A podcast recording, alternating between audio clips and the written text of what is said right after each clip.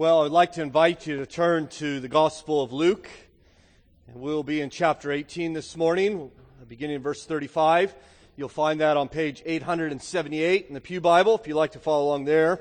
And uh, we will, as is our custom, just be working our way verse by verse this morning, considering God's Word and applying it to our lives. And I'm looking forward to uh, what God has to speak to us today. I want to let you know, um, as you're finding your way to Luke, that uh, uh, this will be our last Sunday in Luke for a little while. Uh, that we are beginning next week, going to start our summer sermon series, and uh, you'll be happy to know that we will be studying the book of Leviticus uh, this summer. And um, I tell you, um, I, I am so excited uh, to study and consider Leviticus with you. In fact, I, I am I'm, I'm excited enough to make up for your lack of excitement uh, to study the book of Leviticus. It has already done a powerful and uh, I think a, a, transformative work in my life, just in my studies of it. And I trust that God is going to work mightily through it. Um, I, I be, to be per, you know, sometimes I exaggerate. I don't know if you realize that, but I'm being totally honest here uh, in saying um, that I've, I have not been more excited to study a book um, uh, recently than I am in Leviticus. I can't wait. So uh, next week, um, I don't know what you need to do to get through this summer, sleep in, whatever you need to do, but uh, I'll be here and uh, delighting in God's Word. So we find ourselves here in Luke chapter 18, uh, beginning in verse 35. Hear now the Word of God. As he drew near to Jericho, a blind man was sitting by the roadside begging. And hearing a crowd going by, he inquired what this meant. They told him, Jesus of Nazareth is passing by.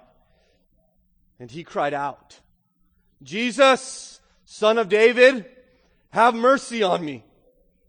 And those who were in front rebuked him, telling him to be silent. But he cried out all the more, Son of David, have mercy on me. And Jesus stopped and commanded him to be brought to him. And when he came near, he asked him, What do you want me to do for you? He said, Lord, let me recover my sight. And Jesus said to him, Recover your sight. Your faith has made you well. And immediately he recovered his sight and followed him, glorifying God. And all the people, when they saw it, gave praise to God. Our Father, we're thankful for your word and ask that you would now, by your Spirit, come and help us to understand it. And in understanding it, understand you, know you, be more conformed to the image of your Son because of it. We pray for this work through the name of Jesus Christ. Amen. Allegra and I, um, usually every evening, uh, we like to catch up on what's gone on in the world that day. We watch the news every evening together, almost uh, maybe four or five times uh, a week. I don't know if you watched the news recently. It's kind of interesting. The first 10 minutes um, typically these days cover uh, our president's tweets. And then the next 10 minutes, they actually do news.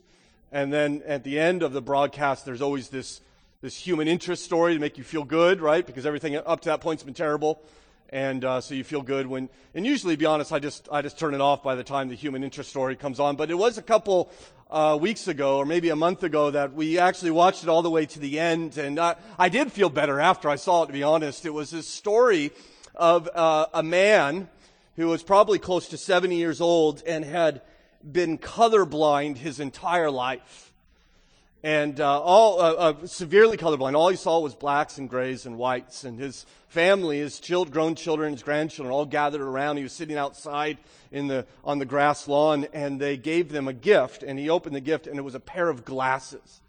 And so he was somewhat confused why his children were giving him a pair of glasses. And they encouraged him to put the glasses on.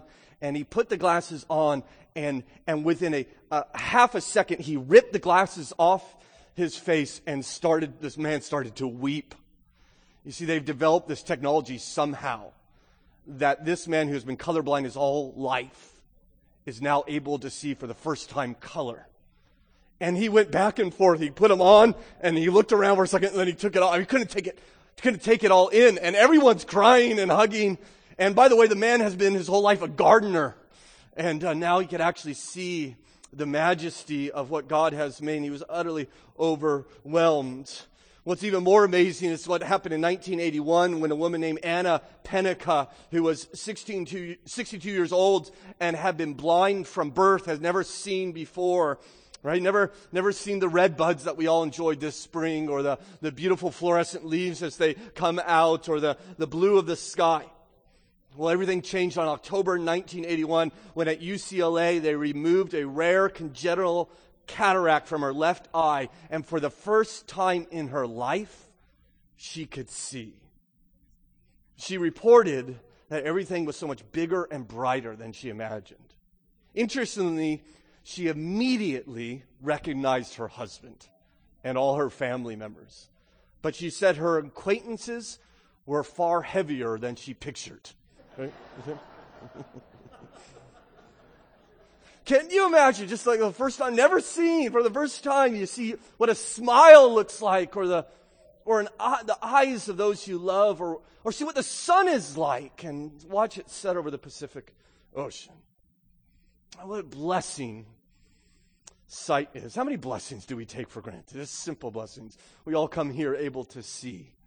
Can you imagine for a moment you woke up this morning, you could not see. And how that would impact your life. Your life would change forever. And yet, God is so good to us. In fact, we see His goodness even in the life of this man. I want this morning to consider a blind man who met Jesus. I want to not just consider his blindness, I want to consider his sight, his faith. This blind man actually saw reality pretty well, unlike those who followed him. And so consider with me this morning, as we kind of finish up this section in Luke's gospel, the matter of faith. The blind man's faith, uh, what we want to look at first. Number one, the blind man's faith, as we pick up the story in verse 35, reading, As they drew near to Jericho, a blind man was sitting by the roadside begging. Now, we find ourselves in Jericho. What this means is Jesus' ministry is almost done at this point. He's lived his life, he's, he's offered his teaching, he's performed his miracles, and he has one work left to do which we considered a couple weeks ago in our study of Luke. One, and that work was to be done specifically in the city of Jerusalem, which is where he is now headed. And so he's coming on to Jericho, which is an oasis town at the southern end of the Jordan River where it empties into the Dead Sea there. And, and, and Jesus is moving on from Jericho. It'll be the last major town uh, that you you would travel through on your way to Jerusalem. It's about, about 15 miles from Jerusalem. Interestingly, Jericho is 800 feet below sea level. Jerusalem is about 2,500 feet above sea level, built on top of a mountain. And it's about 15 miles away, and you can very clearly see it. This, you see this 12 hour walk in front of you. In fact, it's a very popular uh, part of the road. It is, it is these 15 miles from Jericho to Jerusalem that is the setting of the story we've already considered in our study of Luke's Gospel, the parable of the Good Samaritan. It's a very popular road, and it's even more popular around the Passover, which is quickly approaching here in Luke 18. And so the, the fact that this is a popular place and popular amongst the Passover makes it a very good place for begging, you can imagine. I mean, there are many religiously inspired pilgrims passing by, and they might be more inclined to give, the, give to those in need. And, and this is why, why we see perhaps this blind man begging along the side of the road. You can imagine how his day would have started, I think, uh, like any other day, waking from his straw bread, tapping his way along the familiar road to find his usual spot outside the city with the other beggars. This man's, con- because of his condition, his blindness is totally destitute, right? He is, he is absolutely dependent upon the charity of those passing by in order to survive. There is no government safety net. There is no ministry helping him. He is, he is utterly dependent upon those he encounters. In other words, he's far different than the rich young ruler that we considered earlier in Luke chapter 18. We'll actually see how their outcomes are quite different as well.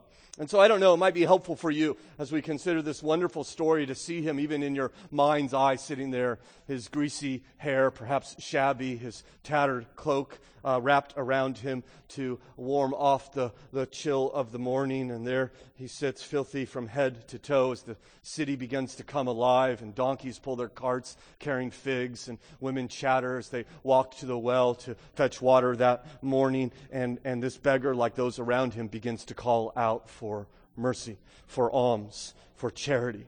And suddenly this man hears a commotion approaching the city. A great crowd is coming, as you see in verse 36. And hearing a crowd going by, he inquired what this meant. Maybe it was the young boys who were shouting their excitement as they ran by first, and then more people hurried past the gate. And finally, he got someone to explain what was happening, what's going on. He asked. They answer him in verse 37 Jesus of Nazareth is passing by.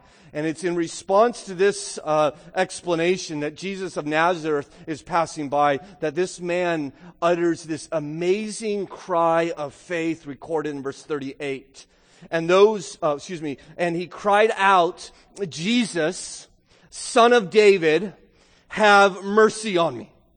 And it's in this very simple cry that we see a very profound faith. In fact, I want you to note simply three of the beautiful aspects of this man's faith found there in verse 38. First of all, you see, or that we, we recognize that in faith, he saw Jesus. In faith, he saw Jesus. He does not cry out to him, Jesus of Nazareth, as the crowds had just identified him, but instead, in faith, he cries out, Jesus, son of David. Now, son of David is a profound messianic title. You say, well, what do you mean son of David? Isn't his father Joseph by, by adoption? Well, we know in scripture that when, when David was reigning and had built his incredible palace, he thought, well, God's living in a tent. I want to build God a temple. I'm going to build God a house. And God, through the prophet Nathan, comes to David in 2 Samuel chapter 7 and says, no, David, you're not going to build me a house. I'm going to build you a house. And by that, he means I'm going to build you a family. And, and, in fact, the, uh, the, prophet goes on, God speaks to the prophet and says, your, one of your sons will be sitting upon the throne here in Jerusalem forever until we finally get to one son who, whose reign will never end. And, even though Babylon soon thereafter came and took all the, all the, the children of David off the throne of Israel, and, and there has not been a, a, a successor from David that have sat on the throne since that time, Still, many people believed in God's promise. In fact, the prophets would come and they would begin to, to clarify more and more what God had promised to do through this son of David. For instance, in Jeremiah 23, God says, Behold, the days are coming when I will raise up for David a righteous branch. And he shall reign as king and deal wisely and shall execute justice and righteousness in the land. And this is the name by which he will be called. The Lord is our righteousness. It's the son of David is coming. And an amazing sight, right? This, this blind man who has perhaps heard of Jesus' teaching. Certainly, there's no doubt that he's heard of Jesus' miraculous activity. This man who's perhaps paid attention to Scripture concludes that Jesus is the long promised Messiah. He is this son of David. In fact, you'll be find it interesting to note that the only time in Luke's gospel in which Jesus is identified as the son of David is right here by the desperate cry of a blind beggar. Right? What a strange way to publicly announce that Jesus is the long awaited Messiah. Let's get some poor, stinky, right, dirty, um, blind beggar on the side of the road and we'll make, let him make the announcement. And that's exactly what God uh, uh, uh, does through this man is undoubtedly his heart begins to pound and his body begins to tremble as the crowd's passing by thinking maybe he's already gone and he begins to shout, Jesus, son of David, have mercy on me. Jesus, son of David, have mercy on me. He cries to him in faith. And today, hundreds of millions of people from every country echo this man's cry. Have you? Have you cried out to him, Jesus, son of David? Have mercy on me. What he announced on the road 2,000 years ago, on the road going into Jericho, men and women have been announcing for thousands of years. People like a man named Francis Ayul from southern Sudan, who recently shared his testimony when he graduated from Scott Theological College in Kenya. He is the only remaining child of 13 children. As a young man, he enlisted in the SPLA to fight the Islamic Army in North Sudan, where he would serve for 13 years until he was shot twice in the stomach and left for dead with the rest of his squad. For three days, Francis lied among the dead, wondering if he was still alive, even as vultures circled above and hyenas yelped from the bushes nearby. On the third day, he held the rifle, his rifle, to his head in order to end his misery. But before he pulled the trigger, as he testifies, he remembered a name that he had heard from his youth, a name forgotten, but a name he recalled at that moment, the name Jesus. And he called out audibly, Jesus, save me. And as those words left his mouth, his comrades, three days later, emerged from the countryside and found him alive and nursed him back to health. His response to Jesus' work was to enter Bible college, where he has now graduated, and our brother Francis Ayul has returned to South Sudan, there to announce that Jesus indeed is the Son of David. He is the Messiah. Do you see Jesus as the Messiah? Do you understand him to be the Christ? He is far more than a wise teacher or a miracle worker. He is, as this blind man declared, the Savior, the promised one, the Son of David. You see, in faith, he saw Jesus. But there's another aspect of his faith that in faith he saw himself. He saw his need, didn't he? He, he asks God for mercy. He asks Jesus for the mercy from him. He doesn't ask Jesus for what he deserves. He doesn't say, Jesus, I've fallen on hard luck or I've been dealt a bad hand. I got this blindness. You know, I kind of deserve a, a hand out. No, he doesn't come parading really uh, his, his moral pedigree or the, the righteous life in which he lives. Instead, he comes as we have learned already in Luke 18, how all have to come like the repentant tax collector Remember his prayer, Jesus, as he beats his breast, God, have mercy on me, a sinner. He comes, as Jesus also told us in Luke 18, like a little child, for no man can enter the kingdom of God unless he comes like one of these little ones. And he is coming like that as he calls out for mercy. That's what he wants. Not what he deserves, not what he's earned, but simply for the mercy of God. And I think in asking for mercy, he is perhaps asking for more than he realizes. There's no doubt, as we'll see in a moment, he's asking for eyesight. But I think in asking for mercy, he is asking for salvation, which we shall see at the end of this story. I think he's asking for what David asked for in Psalm 51. Have mercy on me, O God, according to your steadfast love. According to your abundant mercy, blot out my transgressions. I hope you realize that you too need God's mercy? We all need God's mercy. All of us are in desperate need of this abundant grace, and only Jesus can give it. In fact, not only can he give it, he rejoices in doing so. He delights to give mercy if you would simply ask him. Even now in your hearts, just Tune me out and call out, Jesus, be mercy. I need mercy. This is what this man understands. So the, the crowds are not so happy with all this commotion as you see in verse 39. And those who were in front rebuked him, telling him to be silent. Right? And we're not told why he rebuked them. Perhaps they thought Jesus was not to be bothered by a beggar, but you would think they would have learned that lesson just a little while ago. They tried to keep these children from Jesus, and when Jesus says, no, bring the children. I'm not sure they're disturbed by the commotion or the fact that he's a beggar and doesn't deserve Jesus' attention. I think they're perhaps uncomfortable with the way in which he's addressing Jesus. And perhaps uncomfortable with his use of calling him Jesus, the son of David. That's not how they call him. They call him Jesus of Nazareth. I mean, can you imagine this scene? This blind man pitifully crying at the top of his lungs, growing desperate. Jesus, son of David, have mercy on me. And, and people yelling, quiet, beggar. Jesus, son of David, have mercy on me.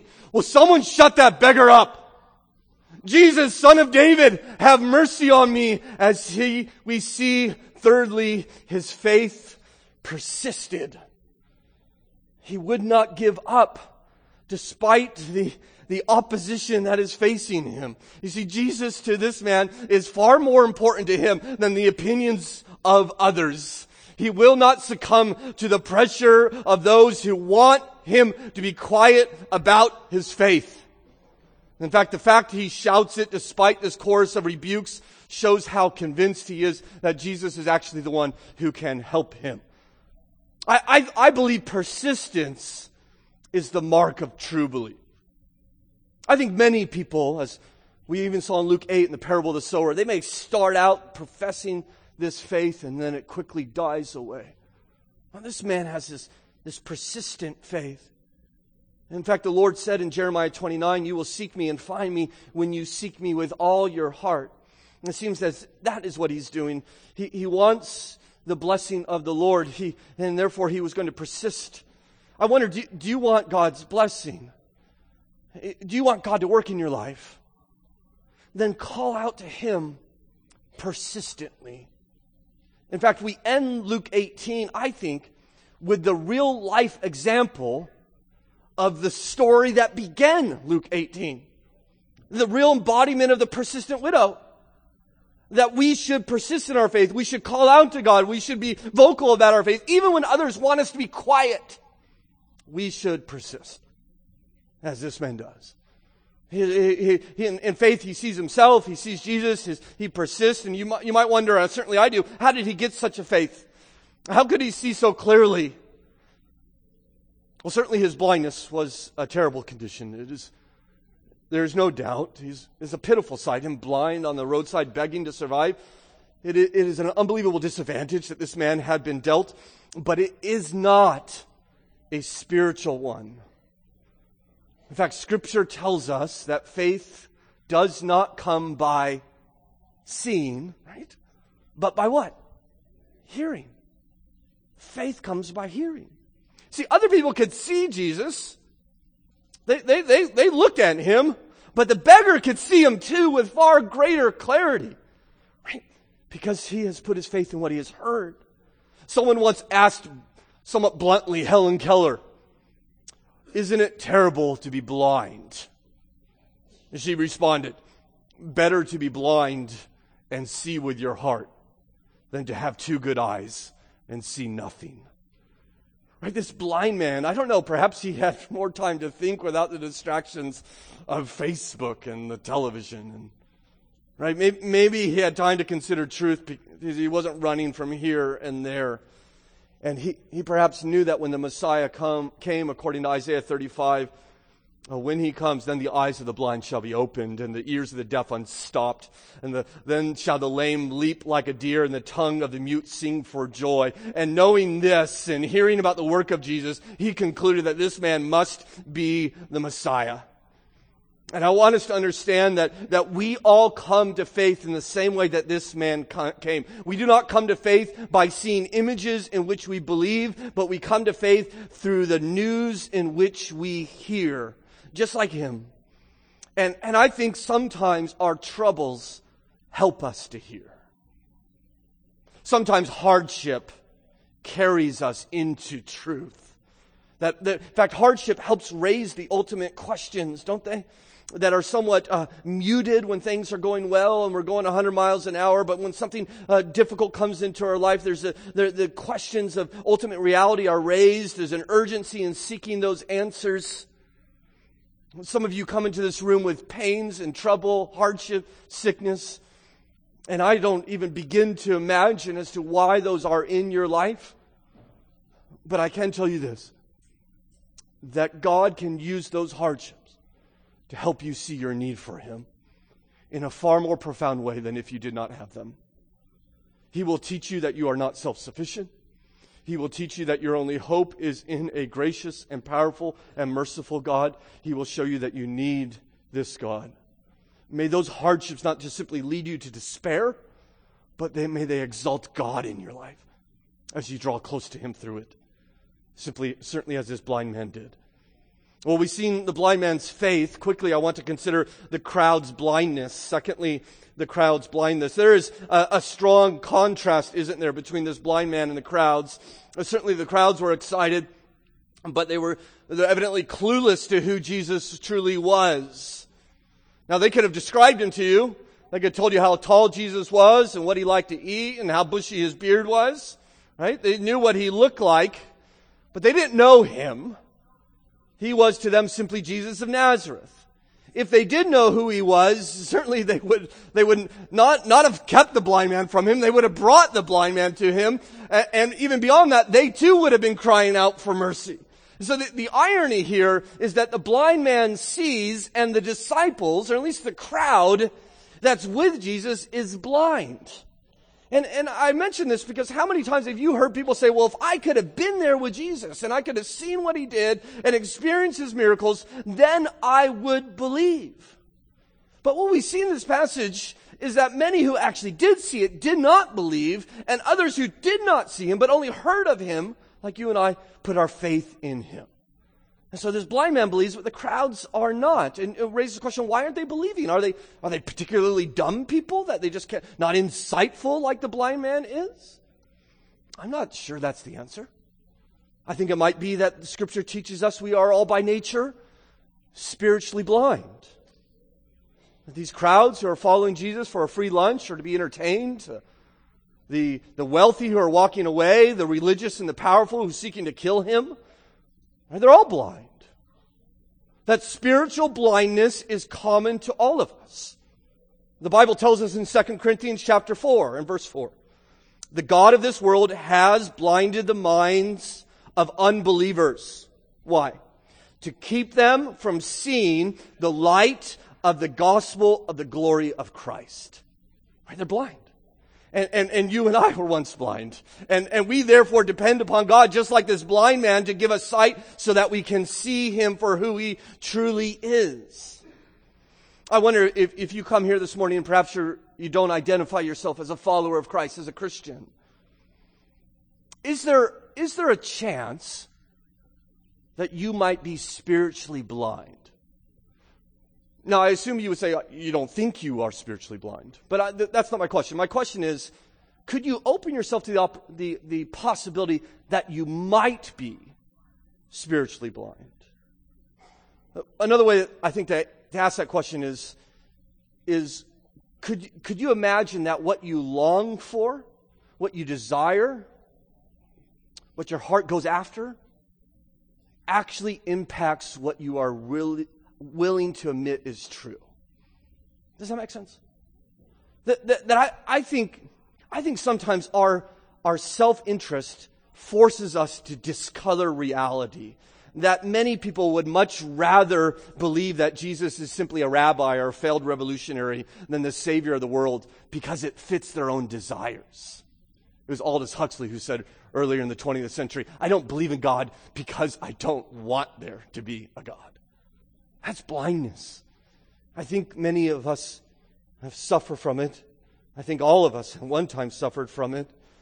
And that we are therefore desperate upon God to remove that blindness from us. And Christians, I want you to understand the world is blind to the gospel of the glory of Christ. They cannot see it like you can see it. Hating them will not help them see it. Hating the world, despising the world will not help them see it. Yelling at them will not help them see the glory of the gospel of Jesus Christ. You know what will? God will. And so we should faithfully pray in love for those who cannot see Christ, that they too would have their eyes opened as you have had your eyes opened. Consider third, uh, Jesus' identity. And so we see the blind man's faith, the crowd's blindness. Lastly, I want you to note the identity of our Lord Jesus Christ, which is powerfully displayed before us, beginning in verse 40. It says here that Jesus stopped. I want to note that. I don't want to pass over that. This man frantically screaming, the crowd rebuking him, right? You almost expect this, you know, security to come and solve this problem. Like, right? You know, uh, where, where's the help? But that's not what happened, right? Jesus is not rushed off by Secret Service with this crazy yelling blind man. Quite the contrary. He stops for him. He halts his journey to Jerusalem, not for a religious man or a Roman soldier or a powerful politician, but he stops for a blind beggar, right? Because he hears the cry of faith of a needy man who is not a nuisance to him, is not a problem to him. If Jesus will not, in other words, Jesus won't reject this man like the crowds have rejected him. He always has time to give compassion and mercy and grace. And even now, he resides in heaven amidst the praise of saints and angels alike, but he still, even there, hears our cries. That you could cry out to him in your hurt. And he hears and responds, as we see in verse 40, and he commanded him to be brought to him. I think that's interesting that Jesus doesn't walk up to the man. The man doesn't find his way to Jesus. That Jesus issues a command to the very people who are trying to keep this man from Jesus. He says, you, you know, foolish people who are trying to keep him away, I want you now to go get that man and I want you to bring him to me. Mark adds, if you read Mark's account, that the crowd said to the man, cheer up. he is calling you. Throwing his cloak aside, he jumped to his feet and came to Jesus. And I don't know if you can see that image, this man stumbling with the help of others, hurrying to Jesus. And there he stands, his heart pounding, the crowd surrounding, and, and the blind man's gaze being met by Jesus' penetrating look of compassion and power. And it's there he asks him this question in verse 41 What do you want me to do for you? Which is kind of an odd question, isn't it? I mean, uh, Jesus, I don't know if you notice he's blind, right? It's obvious, isn't it? I think Jesus is plumbing this man's faith. What are you looking for? When, when you ask for mercy, what are you talking about? You want, you want some money? Is that what you mean? You want a, want a breadcrumb? Like others toss at your feet? Is that what you ask for when you ask for mercy? What is it that you think I can do for you? The man responds, knowing that this is no, no, uh, simply no char- simply not a charitable man. He says to him in verse 41, he said, Lord, let me recover my sight. He says, in desperation and humility, says, God, I want to see.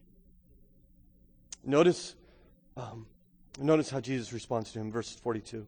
And Jesus said, Recover your sight. Your faith has made you well. He does this prior to healing him. And the reason I want to point out verse 42, Jesus' announcement of his healing before the healing comes upon him, is that Jesus is now publicly in front of everyone affirming this man's faith. So he wants everyone to hear that why this man is being healed. Why is he about to receive his sight? Because of his faith, right? We all understand it is his faith that has healed him. And in fact, he says, your faith has healed you now for the fourth time in Luke's gospel. He said it to the woman in the city. In Luke 8, I believe it was, he said it to the hemorrhaging woman. He said it to the Samaritan leper just a cha- chapter or two ago. And now he says it to this blind beggar. Your faith has healed you. The response is found in verse 43, and immediately he recovered his sight. No surgery, no, no bandages, no special glasses, just a word from God, and he can see. And for the first time in years, maybe the first time in, in, his life, he sees the city of roses, Jericho, and he sees Jerusalem rising in the western horizon, and, and he sees the face of Jesus, and it's all at the word of Jesus. And I know I've shared this with you before, but let me just share it one more time as we consider the last miracle in Luke's gospel, that Jesus in healing this man is not struggling to do so. He does not roll up his sleeves and say, okay, everybody back up. This is a tough one. He doesn't get out his wand. He does not say, okay, if the Lord wills. He does not pray to God like every prophet would pray prior to healing. He does not call on a higher power because he is the higher power and the one who spoke this world into existence now commands the creation in this man's eyes to see and creation obeys immediately. Amen? The blind man saw at the word of Jesus. And Jesus, in healing this man, reveals who he is, his identity. The sign is showing that he is indeed the son of David. Right? He didn't call this man aside and say, okay, well, listen, I'm here to help, but this son of David business, you're, you're getting carried away. Right? Let's not get too excited. You just call me Jesus of Nazareth. No, he affirms what this man has been calling him by healing him. He says, You're right. I am the Messiah, and I'm going to show everyone it's true by healing you. By the way, in the Old Testament, you can read it from cover to cover. You will not find a single occasion in which there's a healing of a blind man. And Jesus does it with but a word. As I mentioned, this is the last recorded miracle in Luke's gospel as it declares what it says about Jesus.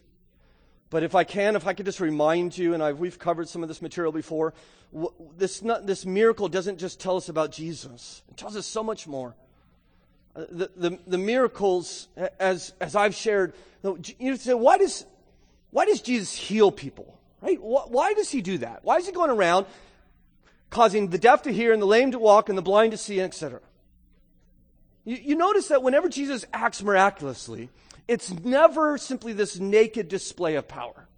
It's never Jesus saying, okay, everybody, I want you to see what I could do. And he flies around a little bit or jumps off a building or picks a boulder over his head. He's not, when in healing, he's not simply flexing his muscles and saying, see how powerful I am. See, the miracles not only, as John calls them, never calls them miracles, he calls them signs. They not only reveal who Jesus is, the miracles remind us of where we have been right? That, that we're reminded of how the world was when God made it and how God intended the world to be. And so when Jesus feeds the hungry, we're reminded that there once was a time when no one was dying of starvation or begging for food. When Jesus stills the storm, we're reminded there was once a time when nature was his was our friend and not our enemy. When, when Jesus creates wine, we're reminded that, that life was once a time of celebration and joy. When he heals the blind and cures the sick and raises the dead, we're reminded that there was once a time there was no sickness and suffering and death. We're reminded of how the world was before we rebelled against our Creator and broke the world. As Tim Keller, who says miracles are not the suspension of natural laws, they are the restoration of natural laws. Death, decay, and suffering suspend God's natural order. Jesus is putting it back together. They remind us of where we have been, and they show us where we're going. I want you to understand this morning, especially if you are suffering in this fallen world, that Jesus is no more happier with the way things are than you are. The only difference is he intends to fix it. He's going to fix it all. And the, the, the, reason that we read in Luke's gospel that, that, that heaven is often portrayed as a feast, a place of joy, is that one day we're going to walk into a place of abundance and, and no suffering and no conflict and no death and no decay. And, and he's showing this when he t- touches the blind and the deaf and the crippled and all the rest who suffer, that one day, just as just a little foretaste, that God is going to end it all. Not only shows us who Jesus is, not only shows us where we've been, but he's showing us where we're going. And lastly, He's teaching us of how we should act along the way. Because if Jesus is not happy with suffering and injustice and disease, then we too must not be happy with it. That we should continue this mercy ministry of Jesus. We should work through ministries like Mosaic, as many of you do, and Tree of Life. And, and many of you will go to Ghana in, in just a couple months to work in the slums of Accra. And uh, uh, uh, dozens of us will be going up to the Eagle Butte next month to work amongst the, the, the impoverished children of the Cheyenne Indian Reservation that we might bless them and help them. And when we do, we're simply continuing the work of Jesus. Remember when Jesus says, listen, when I leave, you're going to do greater works than I will. Now, he doesn't mean we're going to do more miracles. Even the apostles didn't do that.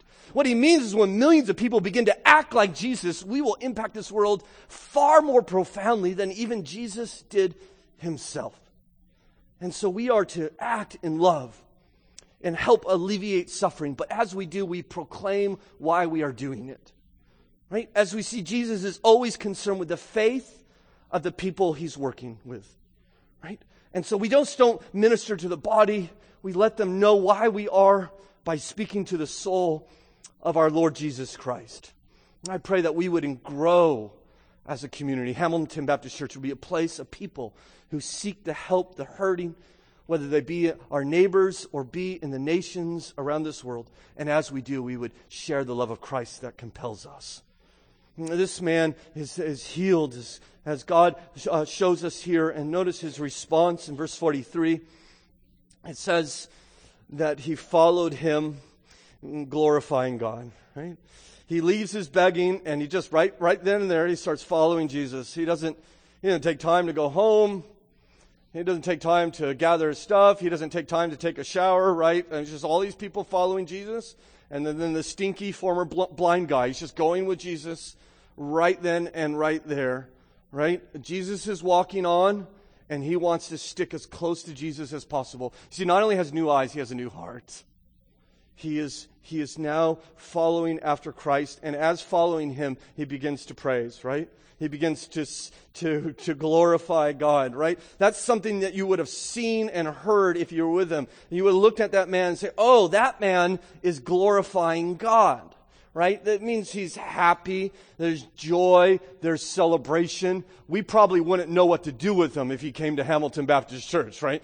It's like, oh, settle down, buddy. Uh, but this guy is just, no, I just want to glorify God and no one's going to stop me to do it. This is, I, I, I want to, to let everybody know what God has done in my life. He's changed my life. Do you know Jesus? He's the Messiah. He's the son of David. I was blind. I was there sitting on the roadside trying to guilt some religious people with give me some breadcrumbs and then I met Jesus and I'll tell you, He gave me sight and everything in my life has changed. This man is testifying. This man is glorifying. This man is praising the God who has worked in his life. And notice the impact of those around as we end in verse 43. And all the people, when they saw it, gave praise to God. They've seen this man there for years. It's no con job, right? This, this is, the, the, they too saw what had happened. They know that blind beggar. They know that Jesus can heal and they begin to praise God for it. I mentioned to you that I think this man is, has not just received sight, but he's received salvation. I believe that not just because of his, what he's doing. He's following Jesus, praising God. Sounds like a Christian to me. But notice in verse 42 when Jesus says, your faith has made you well, it's literally, the made well, it's literally the words for salvation. It's the same word that we always see in the gospel for salvation. Your faith I, can literally be translated has saved you. And, and I, I believe he's saved. I believe you'll meet him in heaven. In fact, we know his name. If we read Mark's gospel, Mark names him. In fact, it's the only time in the synoptic gospels where a man is healed by Jesus and also named. Do you know his name? Bartimaeus. That's right. Old blind Bart saved by the Lord. Well, why does Mark name him? Could could it be that the day that Bartimaeus began to follow Jesus, he never stopped? Could it be by the time that Mark got around to write his gospel a couple decades later that Bartimaeus was a well known Christian? He was telling the story of a man that many people had known. Could it be, as the ancient church tradition records, that Bartimaeus became a faithful witness wherever Jesus traveled for the rest of his life. My Christian brothers and sisters, I, I hope you see in this man a reminder of what you know that you're not saved by your morality or even by your insight. You're saved because God has removed your blindness from you. That He took the scales from your eyes so that you could see Jesus. And if that's true, should we therefore not be more like Bartimaeus? Following Jesus closely, praising God as we go, sharing with others what he has done. You're, you're going to go out to lunch, aren't you? You're going to take mom out to lunch or do something? Maybe one way you can celebrate Mother's Day is let mom tell all who gather what God has done in her life. Would that not be a great way? Would that not be very similar to what we see here? Let mom announce maybe salvation or just what God is doing in her life right now. I want you to understand. Give her an opportunity to testify to God that that might create praise for God in our hearts to this one we call Jesus. Not Jesus of Nazareth, of course. We don't call him that often, do we? They call him Jesus of Nazareth because that's the town he's from. They didn't have last names. He's either uh, the town, they identify you by your town or by your father. That's why we have Francis of Assisi or Augustine of Hippo or Paul of Tarsus, right? Or, or Jesus of Nazareth. But where he was from is, is not all that important. You know what's important is where he's going. And he's headed to Jerusalem. And we know why. He tells us in verse 31. He said, See, we are going up to Jerusalem. Why? Verse 32 for I will be delivered over to the Gentiles and be mocked and shamefully treated and spit upon, and after flogging, being flogged and killed, I'll be raised on the third day. That's why he's going. He's headed to Jerusalem to die, that he might pay the debt for sinners, that he might be our sacrifice, that the judgment that was due on me and all who trust in him would fall upon Jesus and not on ourselves if we put our faith in him. And so Jesus walks on right? Perhaps he looks back and sees five miles to the east, the Jordan River, where it all started three years earlier.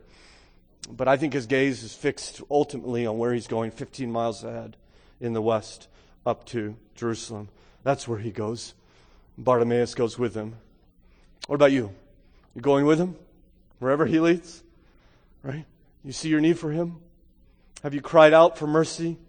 Remember the rich man who came to Jesus just a couple verses earlier and, and he walked away from Jesus sad with nothing. And now we have a blind poor man who's walking with Jesus with joy and everything. The only difference between the rich young ruler and this poor blind beggar is that one man saw his need for mercy and the other did not. If you could discover one truth today that would change your life, it would be that you are in need of God's mercy. And that you would cry out to him. You would not let him pass you by. He's here today. He's calling you. Don't, don't, what, what if Bartimaeus said, oh, I'll call him next year? There's no next year. Call to him even now. Our Father in heaven, we are thankful for the work of our Lord Jesus Christ. We are thankful that we can see by your sovereign and abundant grace in our lives see Christ for who he is. And because of that, help us to faithfully follow Jesus wherever he might lead. That today would be a day to follow Christ and to glorify God as we do. And for those who are here who perhaps are putting you at arm's length, Father, will you not, even in your kindness to them, remove the scales from their eyes? That they in faith might see King Jesus and call out to him for mercy.